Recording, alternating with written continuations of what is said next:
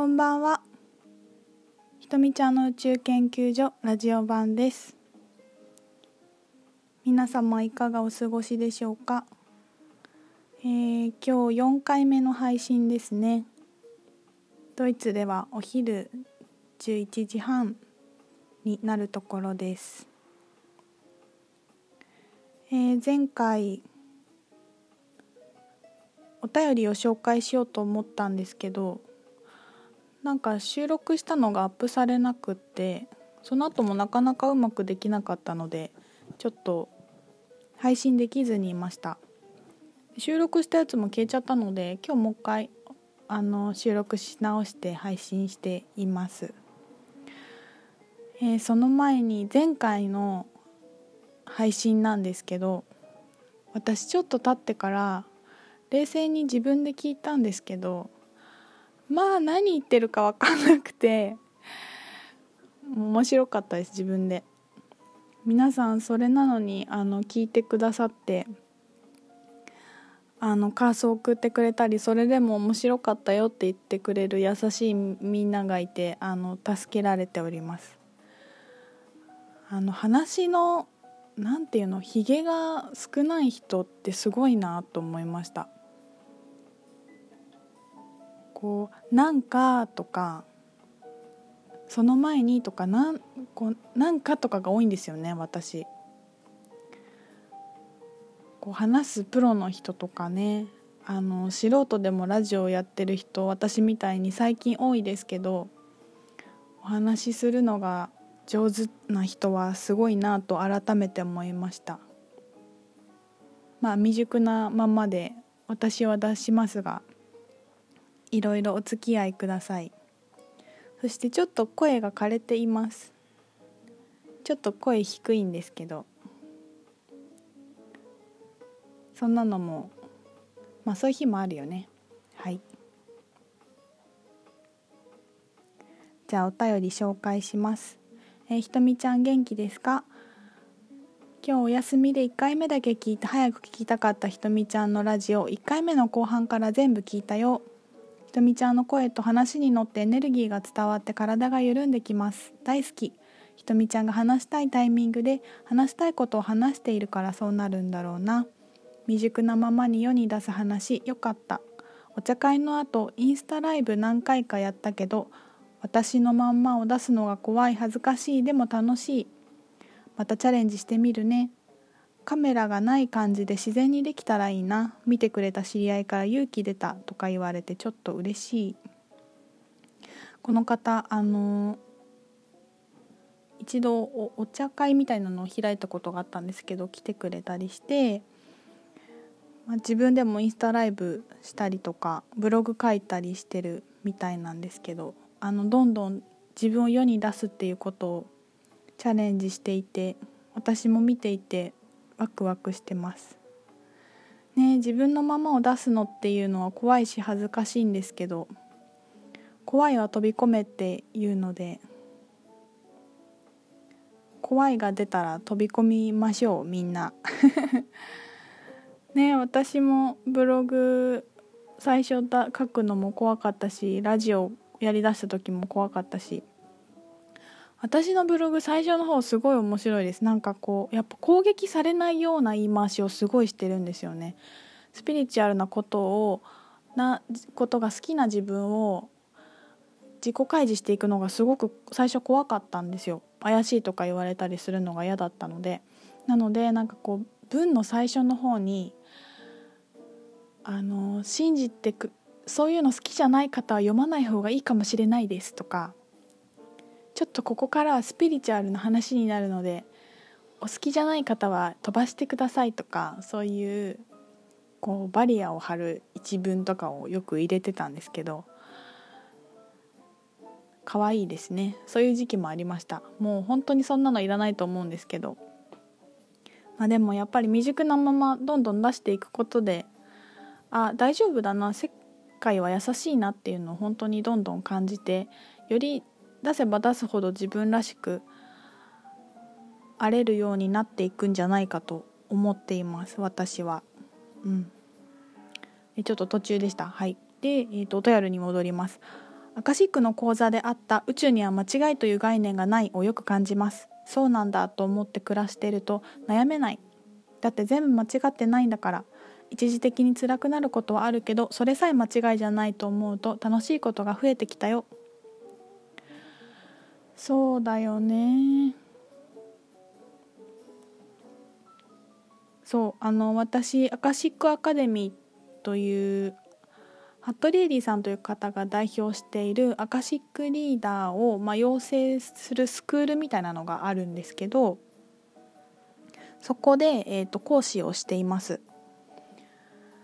で入門講座っていうのを定期的に開いてるんですけど、まあ、そこであの宇宙には間違いっていう概念がないし間違いっていう概念が間違ってるんだよって話をするんですよ。まあ、どういうことかっていうとリーディングするとこれこの情報って合ってるのかな？合ってないのかな？とか本当なんだろうか、まあ、例えばクライアントさんに言ったら間違うんじゃないかとか、まあ、そういういろんな葛藤とか自分に対する疑いの気持ちがたくさん出てくるんですよね。それってどこかで正解がある正しい正しくないがあるとか、まあ、例えばあと相手を喜ばすことを言うのが正解なんじゃないかって思ってしまうとかそういう気持ちがあのリーディングするとどんどん出てきたりするんですよね。そこでその間違いがないっていう概念自体が間違ってるんだよそんなものはないんだよっていうことを話すんですよね。で結構ここに全部集約されたりするんですよ。あのこういう風なビジョンが見えたんですけどこれってこうじゃないと思うんですけどどうですかとかこんなはずじゃないと思うんですけどとかこんな風な気がしたんですけどいやでも違うかもとかいや違うとかないし間違ってるって間違ってるってさっき話したじゃんみたいなところをこう何回もやっていくとみんなハッとしたりするんですけどそうそんな話をしていました、ね、だから全部間違ってないと思ったら悩めない。うんすごく私もそう思います。間違ってるっていうのはないけど自分の中でそれはイエスかノーかっていうところがあるだけですよね。だからやっぱり自分の本音っていうのをどれだけ見つめることができるか正直にあることができるか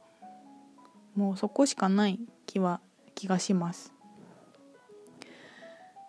えお便りに戻ります。この前お友達とランチしたんだけどその時すごく楽しくて動画を撮ったの、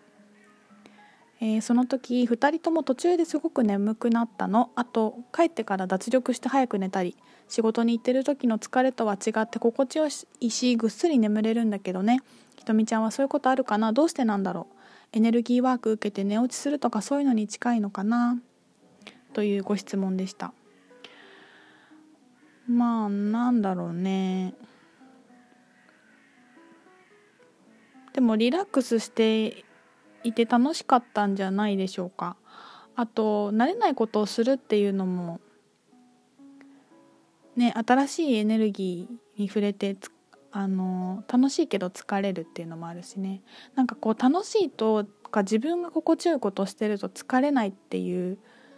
思ってる人いたりねたまにするけど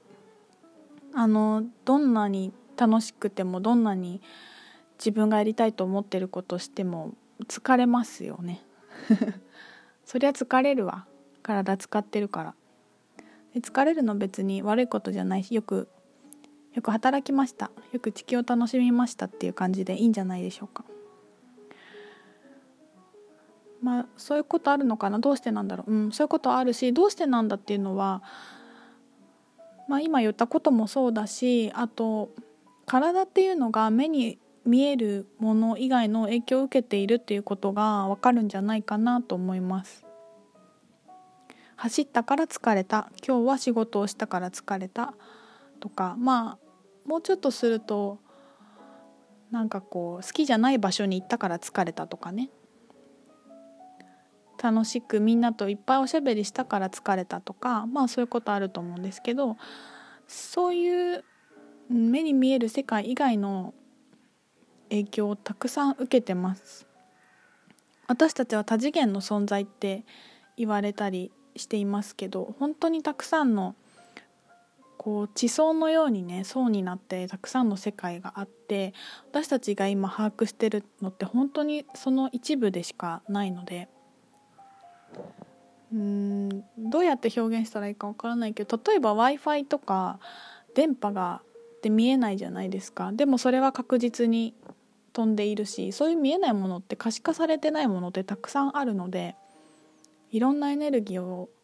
あの受けてるんですよね。眠たいうんと眠いとかいう睡眠欲って宇宙とつながる欲って言い換えてる方がいたんですけどあなんかいい表現だなと思いましただから自分では気づかないですよねああ私宇宙とつながりたいんだから寝たいんだってあんまりね分かる方少ないかもしれないと思うんですけどそういう目に見えないものからも影響を受けているし私たちはそういう目に見えない範囲でも何か動きがあったり変容が起きている存在だっていうことが疲れるとか寝ちゃうっていうことで感じられるんじゃないかなと思います。うん、お返事になってますでしょうか？第1号のお便りでした。ありがとうございます。もう一つお便り来てるので後半戦でご紹介したいと思います。ではでは後半に続きます。